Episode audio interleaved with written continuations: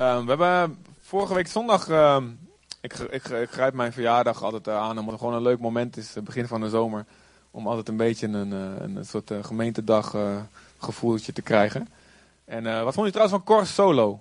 Ik, vond hem, ik vond hem mooi, of niet? Ja, ik, je mag vaker. ja.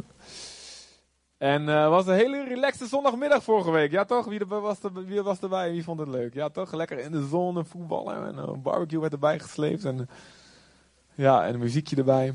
Ja, heb je gemist? Ja, nou, je mag wel een keer inhalen. Gaan en ehm, nou, we hebben de, de zomervakantie komt er bijna aan. We zijn natuurlijk de laatste regio in het land die, eh, die nog, eh, nog doorgaat. En de kids eh, en eh, de mensen hebben de laatste week, aanstaande week. Ehm, maar ehm, het is de bedoeling dat, eh, dat de dagopeningen door de week gewoon doorgaan. En het is eh, erg aan te bevelen. ehm, ook als misschien je 12 eh, even vakantie neemt of zo. Het is erg aan te bevelen. Vier ochtenden in de week in je blaadjes kun je dat. in de blaadjes hier liggen kun je zien. Eh, welke dagen precies. Eh, maar het is enorm goed en het is leuk om elke, elke dag beginnen we met zo'n, zo'n, eh, zo'n eh, soms vijf, soms vijftien man eh, beginnen we met de Heer. En eh, het is echt eh, erg verslavend moet ik zeggen. Soms heb ik heel veel werk te doen, maar dan blijf ik gewoon naar plakken om gewoon God is daar, weet je wel. En, eh, heel mooi.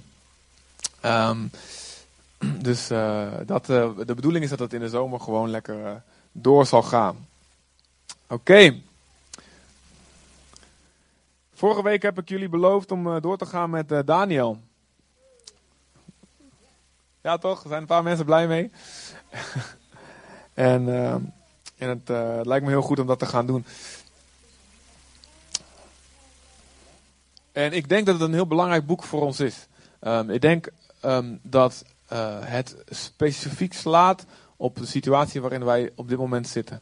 Ehm, je komt veel christenen tegen die, die, die, die klagen over de staat van ons land.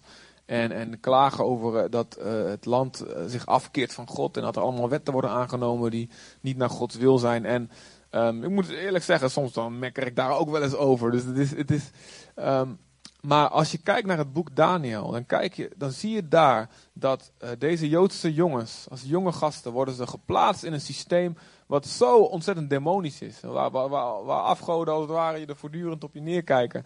En, ehm, en, en, en, dat, en dat volk, het Babylonische volk, vertrapte alle volken om hun heen en, en, en veroverde het. En het leek alsof God dus die demonische structuren gewoon maar de ruimte gaf. En zelfs die, die, die, de, het, het, datgene waarvan ze dachten, dit kan nooit geraakt worden. De tempel in Jeruzalem werd vernietigd, werd leeggeroofd en, en, en, en platgebrand. En dus je kunt je voorstellen hoe zij zich hebben, moeten hebben gevoeld. We zitten hier met z'n allen in een vreemd land. En we worden gedwongen in, deze, in deze, dit heidense, onreine systeem, met al die afgoden om ons heen, worden we gedwongen om, om, om deze koning te gaan dienen. En on, het hele, eh, onze hele wereld is ingestort. De tempel is er niet meer, de tempeldienst. En, en God zei dat hij daar zou wonen, dat hij, dat hij daar zijn, heerlijkheid zal tonen aan alle volken. Moet je kijken wat er nu gebeurt. Waar is onze God gebleven? Moet je je voorstellen hoe zij zich hebben gevoeld. Maar in, in dit boek Daniel zie je dat uiteindelijk dat hele demonische systeem capituleert. Het geeft zich over. Het is, het is door een paar van, door de gehoorzaamheid van een paar jongens. Dringt het koninkrijk van God, dringt Gods, uh, Gods invloed door tot de hoogste baas, tot de koning zelf. En Nebukadnezar, in midden in het boek, in hoofdstuk 5, zie je een beschrijving, in hoofdstuk 4, zie je in één keer dat Nebukadnezar begint God de eer te geven. En dan schrijft hij zelf een stukje in het boek Daniel. Zeg je, ik Nebukadnezar verklaar dat er geen enkele andere God is dan de God van Israël. Dit is wat God kan doen. Dus Daniel is een boek wat ons geloof kan geven. Wat ons geloof geeft voor in welke duivelse plek jij ook zit. Dat daar niks onmogelijk is voor God. Als we Hem de ruimte geven te doen door ons heen. En je ziet, en daar hebben we het vorige week kort over gehad. Het begint met een keuze voor zuiverheid. De keuze je niet te laten besmetten door de wereld om je heen. De keuze niet de taal te gaan spreken van de wereld.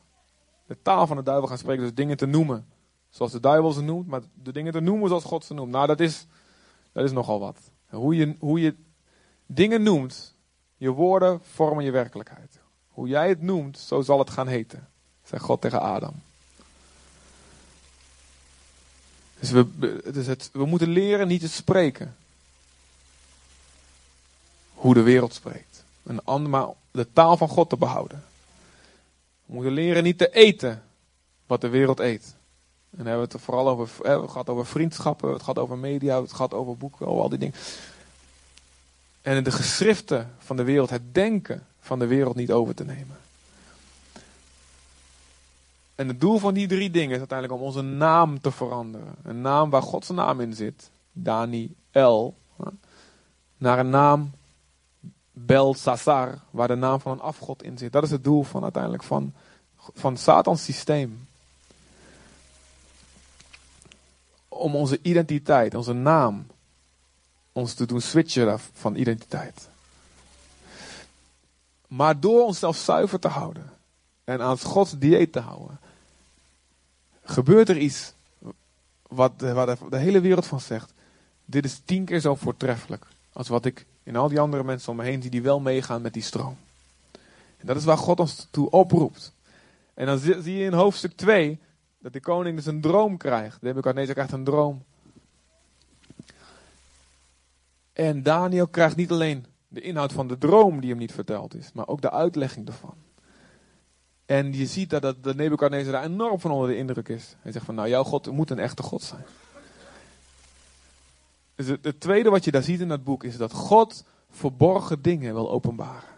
Dus op de plek waar je bent, op de plek waar je werkt, waar niemand de oplossing weet, in je, in je familie, waar niemand een oplossing weet voor dat conflict, in, in, je, in, in, in, gewoon in, in wat, wat voor aspect van het leven ook. God wil je ons verborgen dingen openbaren.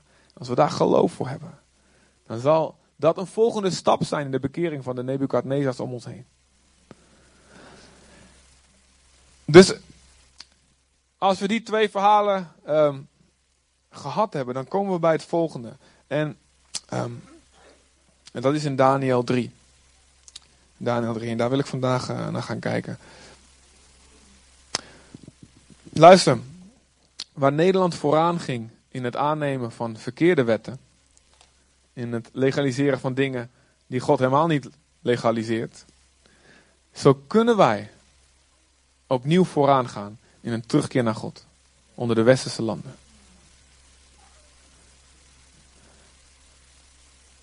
Het komt erop neer, geloven wij dat God het kan doen? Op de meest duistere demonische plek als, als Babylon kan hij dat dan ook bij ons doen.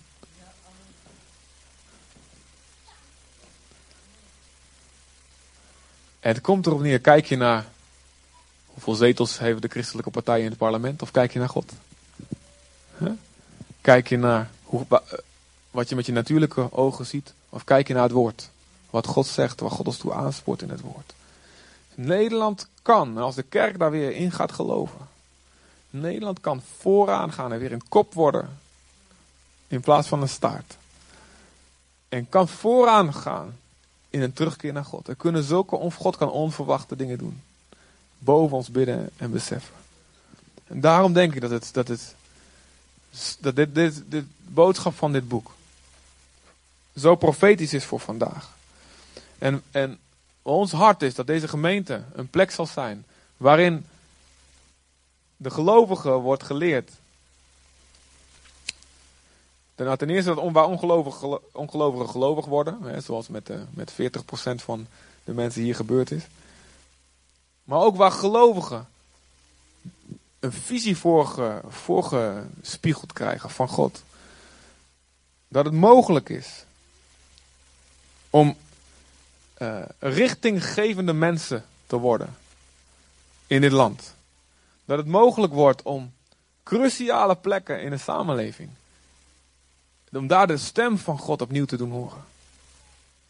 Amen. Dat het een plek wordt waar God een generatie van Daniels kan op gaan leiden. Mensen zonder compromis en onberispelijk in hun wandel. Liefdevol en volhardend tot het einde toe. Waar wonderen en tekenen gebeuren, waar duidelijk is dat Gods hand met hen is. Die, en die een profetische stem zullen zijn binnen een generatie. En richtinggevend. In een tijd die misschien wel eens deze keer echt de eindtijd zou kunnen zijn. Oké, dus we gaan kijken naar uh, Daniel 3. En wat daar gebeurt. Luister, da uh, Nebukadnezar die heeft net die droom gehad hè, van dat grote beeld. En um, dan had. En, en, en Daniel die zei. Die gouden, het gouden hoofd bovenop het beeld. Dus bovenaan van het beste materiaal. Dat bent u, koning Nebukadnezar. En daarna kwam de uitleg hè, dat wat, alles wat eronder kwam van andere materialen, hè, van brons en van ijzer en van koper. Hè, dat, dat, dat zijn allemaal koninkrijken die na u komen. De Meden en de Persen, de Grieken en de Romeinen. En uiteindelijk zal er een, zal er een steen loskomen zonder mensenhanden, oftewel van God uit. En die zal alles, het hele beeld omverknallen. En dat koninkrijk zal de hele aarde vullen. er wordt een berg die de hele aarde vult. En dat zal tot een eeuwigheid blijven. En dat is het koninkrijk waar we nu vanochtend in zitten. Amen. Niet alleen vanochtend, maar de hele week. Het koninkrijk van God. Yes. Wij worden een berg die de hele aarde vult. Sorry, we zijn het eigenlijk al lang. En het gaat alleen maar meer worden. Dit is onze bestemming. Maar dan heeft Nebukadnezar gehoord. Luister, hij heeft dus wel ergens zoiets van. Nou, die God die is wel, uh, dat is wel een echte God die echt vertelt. Uh, ja, die, dat, moet, dat is een serieuze God die zet ik wel even wat hoger nu in mijn ranglijstje van goden. Ik denk dat dat een beetje zo ging bij hem. Maar wat vooral bij hem was blijven hangen, in zijn, uh, zijn trotse hart. Ik ben die gouden kop. Hé. Na mij komen nog uh, van die inferieure, zwakkere koninkrijkjes. Ik ben de gouden kop. Dus, wat liet hij doen? Hij liet een enorm, gigantisch groot beeld bouwen. En dan moet je weten dat, dat Mesopotamië is, is een beetje zoals Nederland. Het is helemaal vlak. Rivieren en geen bergen. Dus zo'n zo'n beeld, daar die toren van Babel, die viel ook op in dat land. En nou, dat beeld wat hij neerzette, dat, dat, was, dat viel nog meer op daar. En hij zei, ik ben de gouden kop. Hè? De hoogste God heeft het zelf gezegd. Dus vanaf nu, iedereen moet buigen voor dit beeld. Zodra de band begint met spelen, iedereen buig voor mij, want ik ben de gouden kop. Nou, wat gebeurt er natuurlijk? Um, Sadrak, Meesak en Abednego, die door hem bevorderd waren, die willen niet buigen voor dat beeld. Nou, dan eventjes uh, vers 3, vers, nou, Daniel 3, vers 6. Dan zien we dit bevel. Wie niet neerknielt en buigt, zal onmiddellijk in een brandende oven gegooid worden. Nou, ik weet niet of jullie net allemaal vanochtend croissantjes gehad hebben en zo. En dan denk je aan zo'n oventje met zo bij ons. Eh, en dat is al niet prettig, lijkt me niet prettig om daarin te zitten. Hè. Ik, ik, ik, ben iemand die al regelmatig zijn hand dan weer verbrandt als ik dat iets uit. Uh, ik heb altijd van die, van, die, van die streepjes hier zo, van, van zo'n rooster. Maar dit was nog wel een stukje erger. Het was echt zo'n grote oven. En later zo groot dat je er heen en weer kon lopen. Dus um, nog een, wel, een serieuzere, serieuzere uh, oven. En je ziet dat iedereen die denkt of ze nou echt dachten dat Nebukadnezar een god was of niet. Waarschijnlijk dachten de meesten dat van niet, maar ze dachten gewoon heel pragmatisch heel erg. Weet je wat jongens, we gaan gewoon maar buigen, anders krijgen we alleen problemen. Dus de band die speelde, de, muziek, klonk en iedereen... Die Nebukadnezar dacht, zie je wel, weet je wel, dat heb ik even goed voor elkaar. Maar er bleven er drie staan. Mensen die hij net had bevorderd tot invloedrijke mensen. En inderdaad, het valt op als iedereen op de grond ligt en jij blijft staan. En het valt ook op in de, in de plek waar je bent. Als iedereen een bepaalde kant op gaat, en jij, maar jij blijft staan. Jij buigt niet. Dat valt op. Ik ben ook wel eens op andere manieren opgevallen opgevallen te, te blijven staan. Ik was in diensten geweest. Dat, dat, uh, dat, nou, we waren een keertje in Colombia. En um, we gingen we naar een, naar een, een, dienst waar uh, Nathalie hoorde dat spreken op, uh, op, op internet daarvan. En dat was echt een hele goede prediker. En toen, wij wouden een beetje onopvallend daar binnenkomen, maar toen hoorden we dat... toen, toen hoorden mensen ervan dat, oh, zijn voorgangers uit Nederland, voorgangers uit Nederland, werden we helemaal vooraan gezet zo. En aan het einde van de dienst werden we op het podium uh, gezet, neergezet. En er werd er voor ons gebeden. En uh, dus wij nou te gek, weet je nou bid maar voor ons, hartstikke goed. En uh, als ik denk dat jullie ons kennen, we zijn zo hartstikke open voor alles van de Heilige Geest. Uh, maar het moet wel echt zijn. Ja, ik wil geen, geen, geen, geen, ik ga niet, ja, hoe zeg je dat, niet zelf een show zitten opvoeren. Ik wil gewoon het echte van God. Exodus 30 zegt, de heilige zalfolie mag je niet namaken. Dus ik wil alles van God. En als het moet stuiteren door de kamer, heel graag. Maar het moet, moet echt zijn. Dus we begonnen te bidden en iedereen die viel om. Bam, de bam, de bam. En ik dacht, nou, daar gebeurde wat. Nou, misschien ga ik voor het eerst in mijn leven ook een keertje helemaal op tegen de vlakte. En zeg, kom maar op.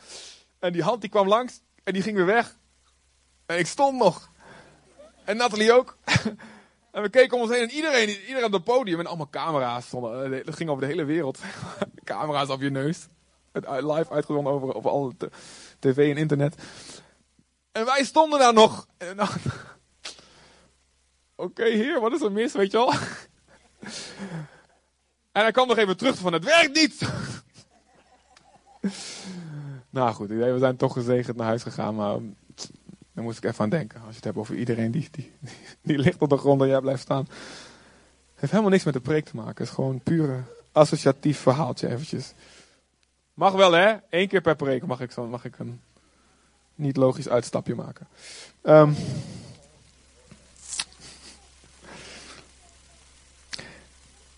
maar dan komt Nebukadnezar, die hoort ervan. Drie mannen willen niet buigen. Wat is dat? En hij wordt furieus. Luister, hij had kunnen weten. Dit zijn de jongens die tien keer zo voortreffelijk zijn. Samen met Daniel. Daniel is op een of andere reden niet bij. We weten niet waarom. Staat niet bij waarom Daniel niet bij was. Alleen zijn drie vrienden. Hij had kunnen weten, deze gasten zijn tien keer zo voortreffelijk als de rest. God die hem wijsheid geeft. Hij had kunnen weten, dit is, deze, deze jongens, deze, die dienen de God. Die mij mijn droom verteld heeft. Zonder dat ze het wisten. En die de uitleg ook nog gaf. Maar zijn trots is op dat moment nog groter. En je ziet het, het volgende verhaal. Wordt die trots helemaal gebroken. Zijn trots is op dat moment nog groter. En hij laat ze halen. Hij wordt furieus. En hij zegt, wat is dat? En dan geeft ze nog één kans. Omdat hij ergens in zijn hart wel weet, nou, dit zijn jongens die ik niet zomaar kan executeren. Dan geeft ze nog één kans en dan zegt jongen, ik ga nog één keer die band laten spelen. Hè? Gerben en zo. En, uh, als je dan niet, nou, niet neerknielt, serieus. Je gaat in die oven.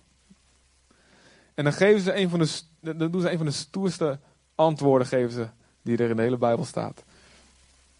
En uh, uh, welke is de volgende die ik gezegd heb, Anton? Ja, die bedoel ik. Luister goed, zegt hij, als jullie je bereid tonen om, zodra je de muziek van hoorn, panfluit, lier, luid, citer, dubbelfluit, hmm, dubbelfluit, en, en andere instrumenten hoort, op je knieën te vallen en in aanbidding te buigen voor het beeld dat ik gemaakt heb.